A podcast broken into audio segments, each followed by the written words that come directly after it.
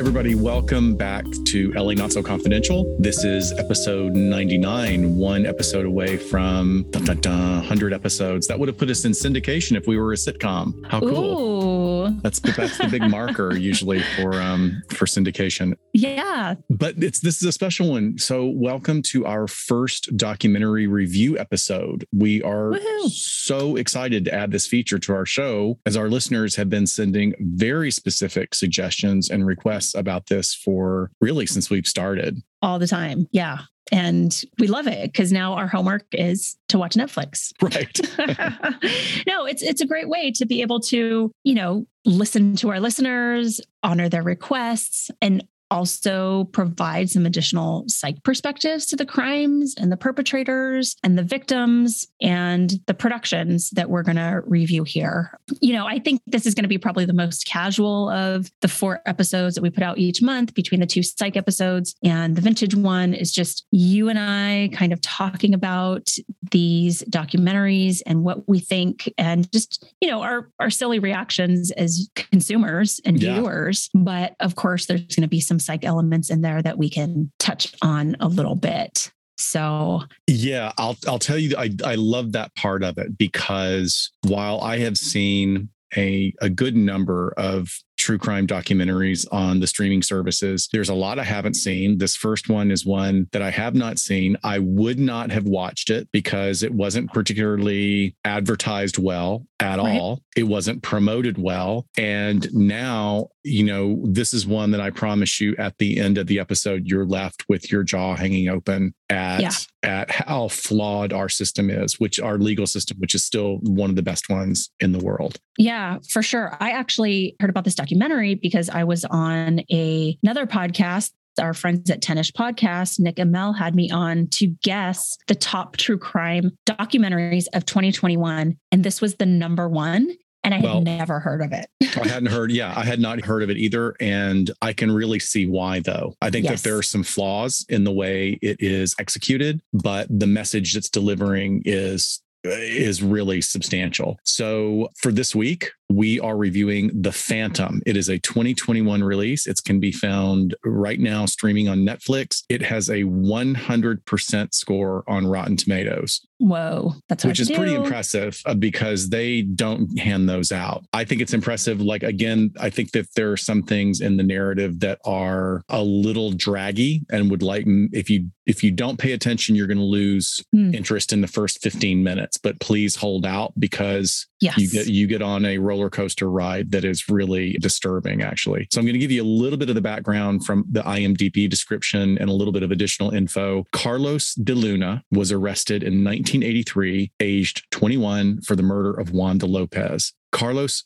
protested his innocence until his execution, declaring that it was another Carlos that had committed the crime. Mm. Wanda died from multiple stab wounds, apparently from a very specific type of knife known as a buck knife. Wanda was on the phone with emergency services when she was killed. She had called 911 to report a suspicious person prior to that perpetrator brutally ending her life. Wanda was the clerk there at the combination store and gas station where this crime occurred. And the director of this one off episode documentary is Patrick Forbes. So this Um, is only what a 90 minute episode or film. If even, if even, yeah. We put everything in terms of episodes nowadays, right? Yeah. a- another reason why it's our first pick because we didn't have to sit through like eight hours of docu series, but well worth it. As far as trigger warnings today, obviously we're going to be talking about murder, a lot of emotional topics like wrongful conviction and death penalty issues, and then veiled racism.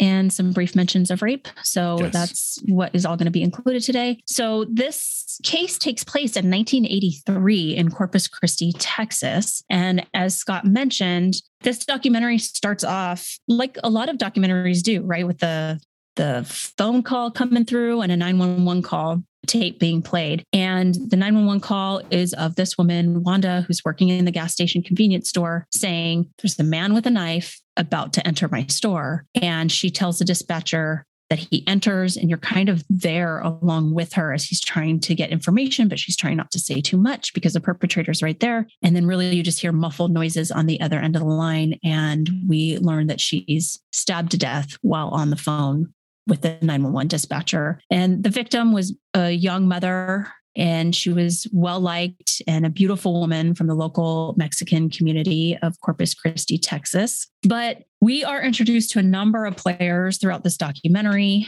And in the first third, I, it's kind of weird how I divided this documentary up in my mind, but kind of the first third, we're introduced to the regular players, right? We have witnesses that were at the scene that night. You have the first responders, the prosecuting attorney, the defense attorney, the reporter that was the young new reporter on scene we also have the suspect's brother and sister that are interviewed for this documentary, as well as the capital punishment appeals attorney. So it was so interesting to get his perspective, as well as a local community attorney who is also Hispanic and just gives us a lot of depth as to what the community is like and how they face the criminal justice system. But you have the crime being described by the witnesses on scene at the beginning, the responding officers, and it's pretty slam dunk, right? Like 911 call, witnesses see a man fleeing from the scene, and Carlos is found hiding under a car with a wad of cash in his pocket. I mean, you know, how else can you wrap this up neatly? But we all know better, right? How many documentaries have you seen, Scott, that the first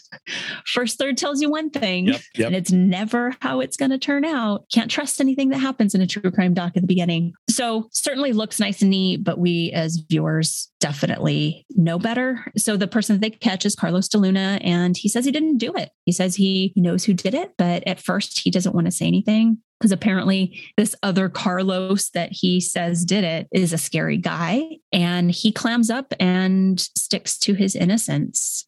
I again like what I really kind of like in this beginning is we get the regular players' views and these attorneys who the both defense and the DA are both white men and pretty quickly, we get layered into more of the community and what it's really like living in Texas. And not only how perpetrators are treated if they are people of color, but also giving some context to like Wanda as a Mexican American, you know, how much priority did even a death this horrific garner with the police department. I mean, was that something that felt important to you in the story, Scott? Yeah. I mean, there, I don't think that they were, you, you, know, it's funny when you were talking earlier, I think you used the term veiled racism. I don't think it was veiled at all. I think that they called it really clearly. And the attorney that they're speaking to does a really great job of talking about how this was 70s, early 80s in a small Texas town. There was an absolute division of priorities within law enforcement. And if mm-hmm. it was brown on brown crime, it was just lock it up.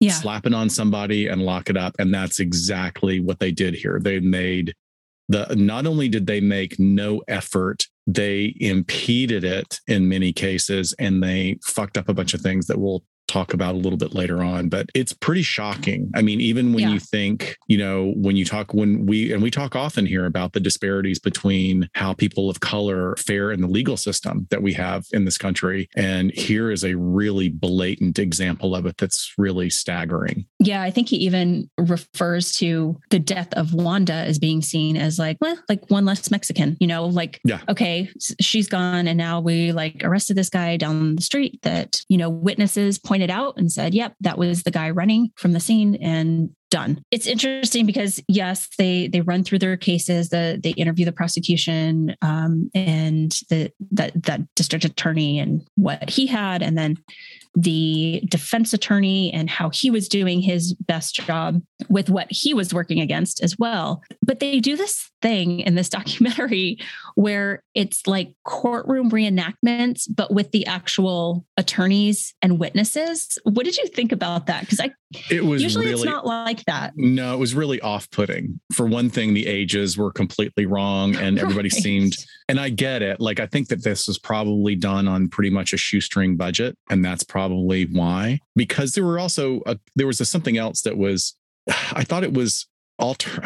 I thought it was simultaneously well done and interesting slash concerning. And that was when they're talking to the DA Mm-hmm. who was basically still in office somewhere there. I mean, he was sitting in his office. So maybe, I don't know if he's, he's probably not the DA, but he's probably an attorney or something. or something now. And he just had no, he looked like terrified that all of this stuff was coming out. He had no answers for anything. There was no slick response. There was nothing. It was like, and and he was in some of the walkthrough things. And you're like, man, why would you be so stupid as to? I think this all the time in documentaries. Like, why are you allowing yourself to be interviewed? Because you're going to come off like such a smug asshole, or just like you don't know what you're talking about but it's like people can't help themselves i guess yes. and it also look i mean the the the whole this is something that you know we have a, a, wonderful attorney on one of our group texts and although she refuses to have her own podcast which she should she's always like a really great sounding board for us and reflection when we make comments. And like I, I made something like well this should be required watching. And she'd be like it wouldn't make any difference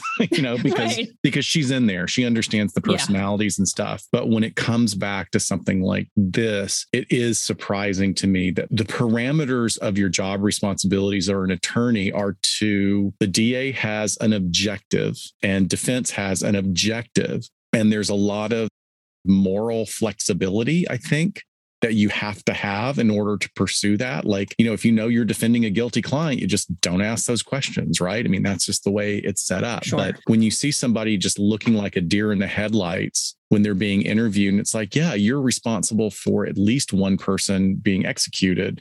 How many others Oh my God. Did it happen to as well? So, yeah, it's yeah. got to be a, a, defense mechanism. But I just going back to the way they had the actual people doing these reenactments, like reading their testimony and reading their questioning, sort of like role playing was just, I get it because I think it gets so it's like I'm so over the blurry like reenactment with the voiceover, but this didn't work either. I think they should have filmed it, tried it, and been like, I don't know. I understand, but you know, from a production standpoint, you have to have something visual, yeah, or else it's I just going to be it's hard. It's going to be somebody talking, and you know, I mean, I don't know. Sometimes it'd be better to just do a an animated PowerPoint or something for some of these. But yeah, yeah, animate it. Well, so the the hallmark of this case of arresting Carlos is really eyewitness testimony, like picking him out after seeing him flee the scene. And this might be a place where we have a little bit more of our psychobabble corner is about eyewitness testimony. Yeah, I mean, this is the only thing really that I wanted to make sure that I put a little bit of prep into for us, and because eyewitness testimony, as most of you who are into this milieu will understand, it is notoriously problematic problematic for multiple reasons. And they're really uh, the Innocence Project, which I go to their website a lot for resources and, and articles and stuff because it's a really, really great organization. They have a really great page that we will link to about the problems in eyewitness testimony. And there are some bullet points here that we'll touch on on why you can't rely on it. Yeah. So, uh, first and foremost, is definitely the limitation of just our memory as human beings. Memories, even over brief periods of time, can become distorted with the initial exposure of something that's a trauma, something unexpected, something shocking that's happening, or later when recalled, and a witness may not realize that his or her memories have undergone a little bit of an evolution or some changes. And it's not that the person is trying to be malicious and lie intentionally, it's just our brain tends to distort things over time. And that can certainly happen in moments when crime is being committed, especially. I think, and I'm not being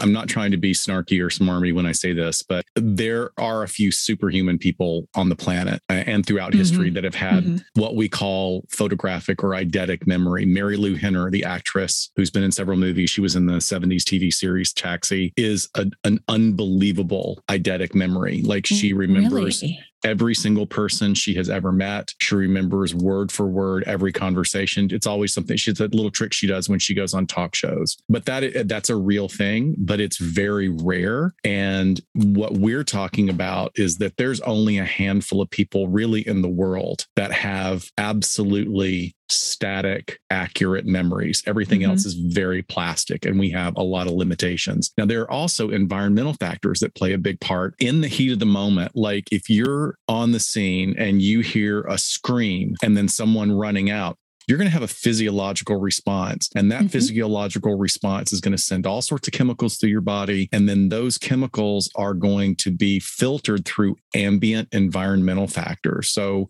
uh, lighting. You know, is it day or is it night? Is it foggy? Do you have a clear line of sight? And then the more distance, like even as feet, they have now stats on how poor it becomes given the distance. Like just yeah. a few feet can make all the difference in really lowering the reliability of somebody's uh, memory of something. Yeah, definitely. I mean, I feel like the best film depiction to look at all of this is my cousin Vinny, because that's like how they totally dispel all the myths and shoot down all the evidence on the prosecution side is looking at, at how unreliable witnesses are from a certain distance and um, with some of these factors there. But also, there's these questionable procedures that are done when people are shown photographic or in person lineups. So these can be really poorly managed interviews and procedures that are done. And if they are not done in a very consistent way, it would almost have to be exactly replicated like, like a psychological or behavioral study to have it be reliable, but it's not. We try to make it as as much as we can in law enforcement, but people are human. People are going to deviate. People are also going to try and get their own agenda pushed through at times. So that can really distort a witness's memory if you have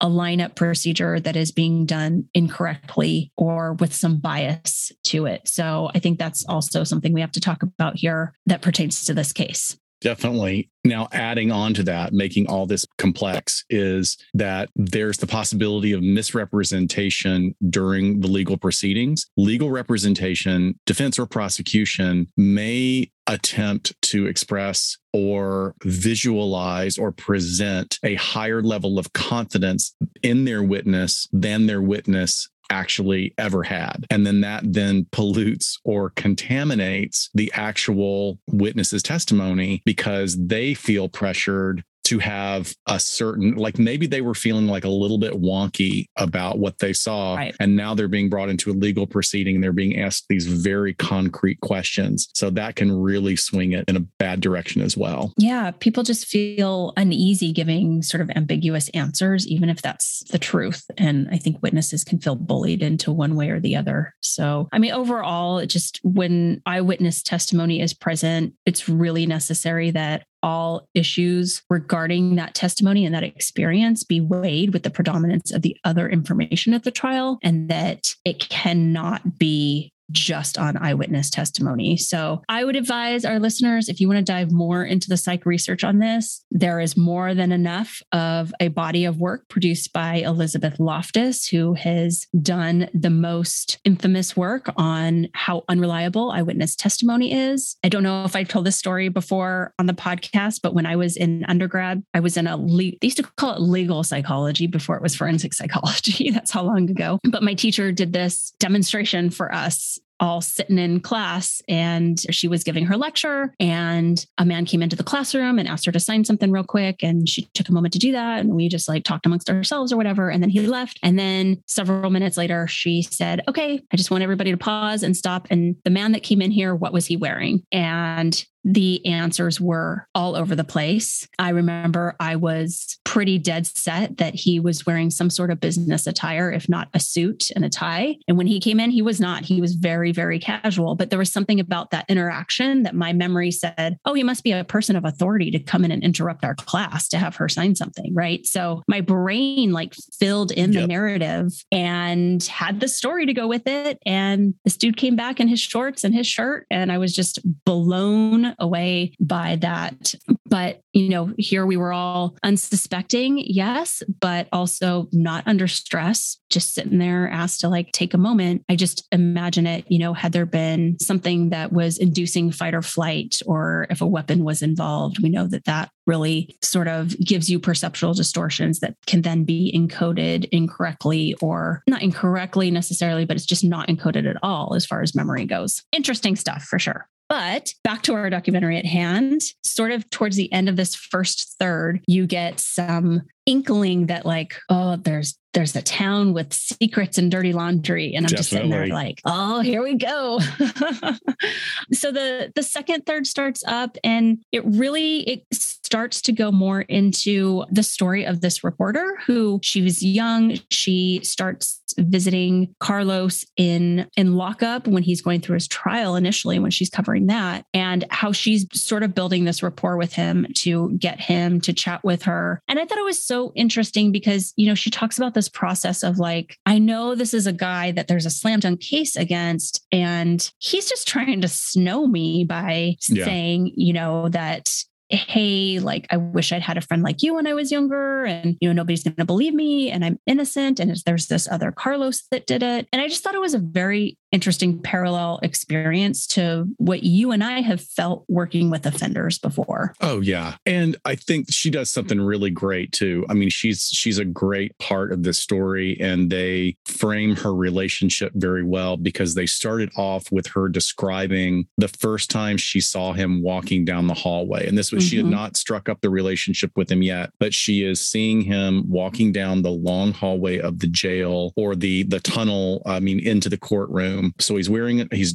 he's cleaned up, he's wearing a suit, and he's with his attorney. And she says, you know, I saw him walking with that swagger, and you know, I, and yeah. I was like, he's everything they said he is. He's a killer. Here he is, you know, walking down the hallway with this swagger, thinking that he's going to get off. And her whole goal was to get a story. Like I'm, yeah. you know, it wasn't like she went in thinking that he was innocent or you know, it was a slam dunk for her as well at that time. So she writes a letter. And then I also liked how, even though she was questioning whether or not she was being snowed, she was looking at the things that did not add up. Mm-hmm. And mm-hmm. there's a lot there that does not add up. Yeah. Cause for whatever reason, he starts opening up to her, which he really wasn't doing to anyone else. And, you know, I think, again, like for you and I who have worked with offenders, that you're always like, eh, okay, why, why are you trusting me so much? Or why do you feel like you're going to open up to me? Are you going to make me think I'm the special therapist that, you know, right. And that's something is getting all this out of you. Exactly. You know, I remember our, our supervisor, Leah, I had a, mm-hmm. a young offender and it was a, it was a particular case where the only reason this guy met the criteria for offender was that he was one year out of the accepted age range for him uh-huh. to be interacting with a young woman. And Leah looked at me and she's like, you really like him, don't you? And I said, Well, God, I guess I do because of all of our clients, he's the one that shows up on time.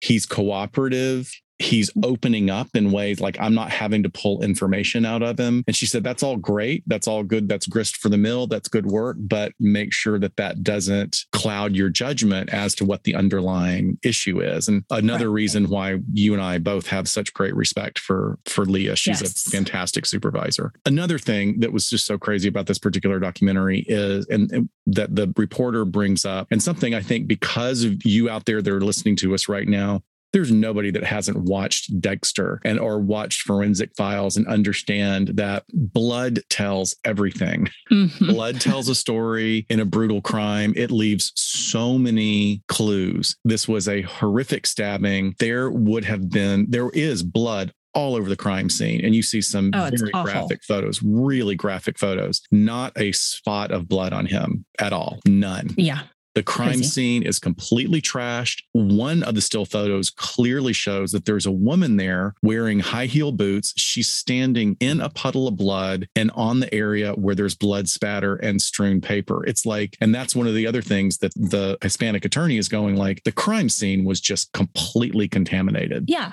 they didn't respect like, it at all. It's like, no, now, would they have done that in another part of town? I don't think they would. I think they would have been a lot mm-hmm. more careful. Yeah. The the idea is that like, oh, we got our man. Now we can just go in here and like whatever like you know we don't have to treat this as if it's something that's really still being investigated. Yeah that is a huge clue right? There's like it's as if he was not in there at all. Nobody could go in there without getting blood all over them. And then in this portion we also hear a lot more from carlos's brother. We start to hear the narrative of you know the area of town where they grew up their young mother raising seven of them i think it was as a single mother and how they would get get into trouble and living in the projects and how really the the revolving sort of system of, you know, when boys in this neighborhood would get into trouble, they would get court appointed attorneys and then they would go to prison and people really weren't fighting on their behalf like they would if they had had money. And men were going to death row and there's just again nobody caring because they're poor and because they're brown. And you know here's again the story of it's not me it's this other guy named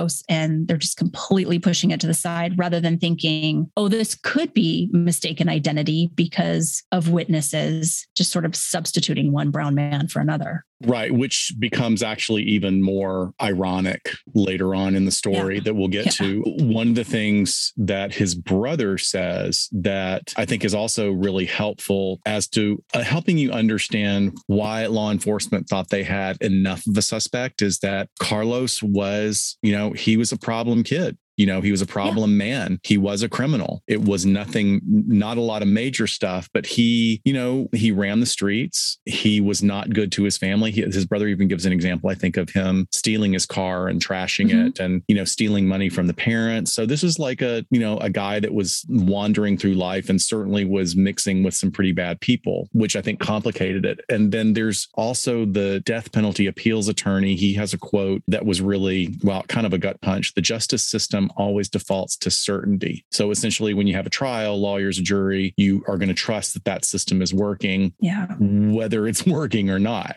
I know, I know. I thought that quote was just so spot on that we default to that, and then you know there is nothing else. There's no like, well, what if that doesn't work? And it, gosh, he's talking, you know, because Carlos is found guilty. He does get sentenced to death, and so starts you know kind of this portion of people experiencing that including the reporter including his brother talking to him on that final night and this attorney that you're talking about he talks about you know how when people he has fought for it's the night of their executions that he sits there with a bottle of scotch just kind of waiting for the phone to ring if there's a stay called in by the governor and just talking about how that's the most helpless worst feeling ever and that's how he copes with it. That's that's sort of his little tradition of what he does. But it's really heartbreaking when the reporter she talks about, you know, it's about 10 30 at night and on the night of the execution, and the phone rings and it's the correctional facility. And she's like, What the hell are they calling me for at 10 30 at night? And they ask her if she's willing to take a call from Carlos. He calls her and basically just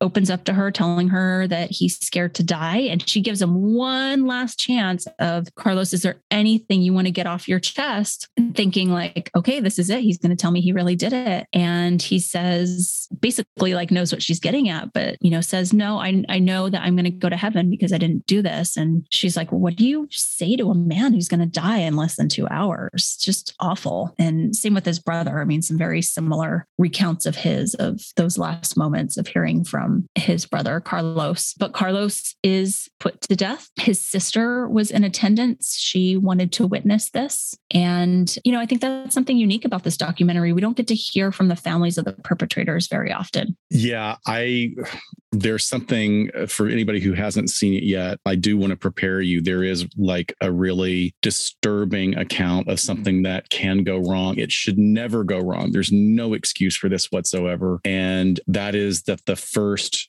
medication administered to him did not work. And it took two additional administrations before they could administer yeah. the next one. So, I mean, definitely fits the the parameters of cruel and unusual punishment. I mean, he was tortured there at the end of his life mm. in a mm. way that was completely unnecessary. But that's a whole other thing about even the drugs that are available. I know that was big in the news a few a few years ago, and who will who yeah. people that are refusing to administer them and the politics involved and all that. But we'll we'll talk about that later. Yeah, so, so that kind of is, I don't know, I kind of divide this into thirds into my head, but really halfway through is where this final piece starts. And it fast forwards us to 14 years later. And you're like, oh, okay, where's this going? And this is where I really think it starts to get great because yeah. you have this totally uninvested, like outside entity that all of a sudden has eyes on this case in the most like fluke way ever. But essentially, Columbia Law School had been conducting some research looking into capital cases in Texas after finding a lot of issues in their criminal justice system and decides to dig a little bit deeper. And so this law professor is kind of picking cases to look at. And one of his, I think one of his students says, like, what about this case with this Carlos DeLuna guy? Like he said some other guy did it. And he was like, eh, that's not really a great case to look into, but there's another case nearby. and he sends an investigator down there. And then just like at the last minute, he tells his investigator, hey, while you're down there, if you have some free time and you can find this Carlos Hernandez who happens to look like Carlos De Luna, let me know and let me see how that goes. And sure enough, his investigator is able to find this other Carlos. So I was going to say this later, but I think this is a good time to say it about the irony is this is not just a matter of looking at two dark skinned guys or darker skinned guys and saying, oh right. they they look they're they're the same color but so they look alike both of these carloses actually did look very much alike almost the insane. same facial structure same height same build now on the night that it happened one was clean shaven the other one was not. But when they're both shaved you could absolutely see why there was some confusion. But here's where it does get really interesting is you know here it is 14 years later and the state trial documents clearly outlined what happened at the event that is not described so well in the previous third. So at approximately 8 p.m. outside the store where Wanda was working, there was a guy named George Aguirre that drove up and he was a witness, not exactly to the attack, but right before and right after. So he interacted with Hernandez face to face in close quarters, pulls up, filling his gas tank up. There's a guy standing just outside the door of the station holding a knife, even mm-hmm. described as playing with a knife. And that knife he was able to describe as the same kind that was used to kill Wanda. Yeah. So Aguirre was actually approached by the man who then asked him for a ride to a nearby bar, offering to pay for the ride as he could prove that he had cash. And Aguirre declines as he had paid for the gas inside the store, warning Wanda about the man with the knife and told her to call police. Because remember, Wanda's like, the word she uses when she calls 911 is there's a perpetrator outside with a knife which makes sense now that you know that she was kind of instructed to call the police about yeah. this guy. And then as Aguirre drove out of the gas station parking lot, he observes the man later identified as Carlos Hernandez entering the store. So Aguirre could not shake the feeling. He's like really freaked out. He drives just maybe an eighth of a mile down the road, pulls over to some business that has a security guard out in the parking lot and says, You got to call 911. Something's going on down mm-hmm. there. And the guard calls 911. Then he says, I got to go back. He turns back to the station, which was called something Shamrock. And already uh, police cars were arriving. Yeah, because she was being killed while on the phone. God. Right. So that very night, Aguirre identifies DeLuna as the man with the knife, despite being within feet of Hernandez earlier. Yes. So that's the wild trip. So we go back to what we are talking about before about eyewitness. These guys looked so similar. The only thing different was the clothing that they were wearing. Yeah. And the really screwed up thing is Aguirre was not asked to identify DeLuna at the trial. So by the time they went to trial, hmm. they were like, let's not ask him to point fingers and confirm anybody who he hmm. is because he might change. They wanted to have him as a solid witness. So there's some really important discrepancies and similarities between the suspects. Like Hernandez Hernandez was noted to be a serial abuser of women. He had a history of robbing gas stations. He kept the neighborhood in constant fear. He consistently used buck knives of the exact description in the execution yep. of all these crimes. And he recorded in police files. Absolutely. Like, yeah. And, and included, I mean, recorded in very long rap sheets. Yeah. And they interview a former girlfriend of his that just talks about that was the bad. terror of being in a relationship with him as a, I think she was a young teen herself and had just had a baby. And like he essentially kept her captive and would rape her. And she had to escape with her child in the middle of the night when he was drunk or off, you know, doing something else. It was just terrifying the like you said the terror that he kept this community in. And it's one of those examples of everyone knows who it is and everyone knows right. but no one wants to say anything. Well the, the environment was not going to support it. Like they right, knew that the, right. the cops were not going to support them. You know it was that sort of code of silence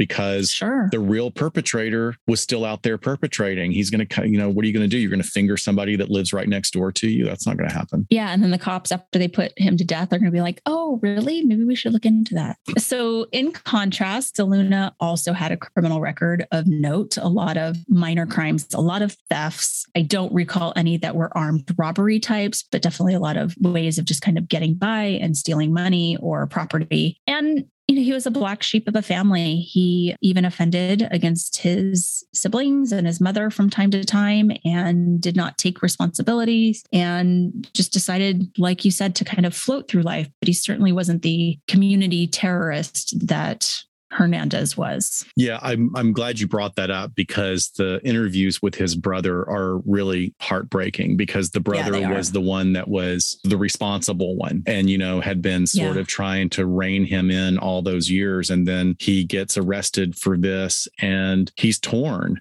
because there's a part of him that knows what his brother's history is like but he also wants to believe his brother and then when he finds out later that he was wrongly convicted I mean it's just you know mm, the the guilt awful. that he feels but I'm so glad that he participated in the way that he did. So let's wrap it up. I mean, I'm sure we both yeah. have some thoughts about this. I would want to say that this is very much a palatable condemnation on racism in this country in an area that's predominantly Hispanic and low income. I think I think this is a story that needs to be told. I know it's in the 70s and 80s, but like this is a great story to tell a tragic story that needs to be heard. I think it's a real indicator on how not to do police work. I mean, obviously, sure. I mean, sadly, as Michelle, our legal consultant, tells us, that little has really changed in areas where there's smaller populations and there's no oversight. Mm-hmm. And it's small, sort of echo chamber police forces that do what they want to do when they want to do it in their own little enclave, you know? Yeah. I think it's also a condemnation on the trial process that took place. And, you know, I certainly, I'm not going to make a blanket statement that all cities would have this level of corruption because I don't think that they did. But clearly, this town does. I mean, it is, they really chose to turn away. And I mean, they, they killed they executed an innocent man, or at least was innocent of this particular crime. Mm-hmm. You know, it is really eerie how similar that they looked. And the real irony of this is presented in the title of the documentary because it's called The Phantom. Hernandez, the actual killer, was never a phantom in any sense yep. of the word, except for that that's what the investigators used as an excuse. Who is this guy? We can't find him. You didn't yeah. look. They did right. not look at all because they wanted to keep DeLuna as the perpetrator. Um, Hernandez was named. Point. What's that? That's just a great point. It took an investigator 14 years later on a whim to like find him like that. Oh yeah, and then like, and there's still these these old white dudes are going, oh, he was a ghost. Nobody could find him. It's like, no, he was named and identified multiple times yeah. And still the DA and law they were like, nope, let's just close this case. Let's get it done. So what are your final thoughts? Well, hey, I think if you're still undecided on whether or not our country puts innocent people to death, this is going to get you on board real quick on the realities of what could happen or what is actually happening. I thought it started out pretty unremarkable, but it quickly turned to super intriguing for me. And like I said, I just really love that piece as, you know, we we pan to 14 years later and this outside source of Columbia Law School comes in and is the one that brings these entities to light. I think it's awful that it had to be that way. But whenever someone who isn't invested for any reasons, it could be misconstrued as to being, you know, advantageous for themselves or what have you, you know, that just seems like the purest way to kind of analyze something like this. So I I think for the viewer, that's really the beautiful part to be able to trust what Columbia found and what their investigators found and how this whole thing just crumbles. It's not like we're like, uh, okay, well, maybe like, yeah, maybe this this corrupt town, this thing happened in 1983. You're like, oh no, this this is this is awful. Oh, clearly, and, clearly. Yeah. So yeah, I, like I said, I I think it's well well worth the watch, and you know, not the sexiest documentary, not one that I was like, you know, sitting on the edge of my couch for 10 episodes waiting for the next one, but is done very well to get its message across. Yeah, I agree. I looked at it, I guess, for judging. We wanted to do a, a one out of five brains. Yes. For score, how interest- scoring these. scoring it. and, you know, I looked at was it an interesting subject? Is it an original story? Was it well told, you know, in construction and execution? Is it thought provoking? And overall, I came like 4.5. I thought 4.5, but I, I see where you're 4.5 coming from. Yeah, 4.5 Left brain brains. or right brain for that half one? Oh, a little combo. Squid, a squidge there. Okay, so you you severed the brain this way rather than Well, this way I think you're right. It should- It, it wasn't sexy. I mean, there, there, and I'm not sure that like since it's mm-hmm. something so old, it, it wasn't sexy. It was more tragic than anything. you know? Yeah, it doesn't need to be. Right. So I yes. Good point. It doesn't need to be. Yeah, yeah. I I think everyone should watch it to demonstrate how innocent people could be put to death. It wasn't my favorite doc ever. Definitely more brainy than entertaining, but I'm going to give it 4 brains because I think it's a really important piece. Oh, good. So, Cool. yeah, yeah. So All the. Phantom on Netflix, folks, please give it a watch. It's a quick one. Yes. Let us know your thoughts. We'll uh, bring it up in one of our upcoming, maybe our boards on Facebook or something where we're discussing. Let us know what you think. For sure. Well, guys, our next episode will be episode 100. So we will, it will be a psych episode. We'll figure out something special to do. But otherwise, thanks so much. And we'll see you guys next time on LA Not so. Confidential. Bye, folks. Stay safe. Take care. Bye. Bye bye.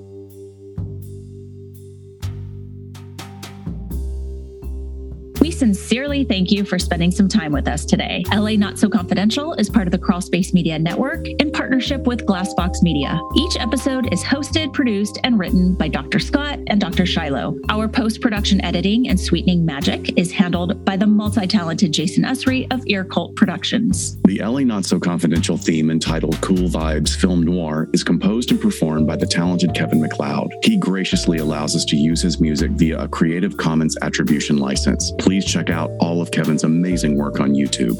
All of the resources for each episode can be found on our website at la-not-so-confidential.com. You can find us on Instagram at LA Not So Podcast, on Twitter at LA Not So Pod, and on Facebook at LA Not So Confidential. Media inquiries and bookings are scheduled at alienistentertainment at gmail.com. Please join us each month on Saturdays at 4 p.m. Pacific Standard Time for a live streaming and very interactive broadcast on Get Vocal entitled Behind the Couch. Stay tuned to all of our social media for our live streaming scheduling announcements. Subscribe to LA Not So Confidential wherever you get your audio so you never miss a new episode. Lastly, we'd be honored if you joined our Patreon at patreon.com slash LA Not So Podcast so you can be the first notified about upcoming live events, social gatherings, and super cool swag coming your way. Thanks for listening and join us next time on LA Not so Confidential.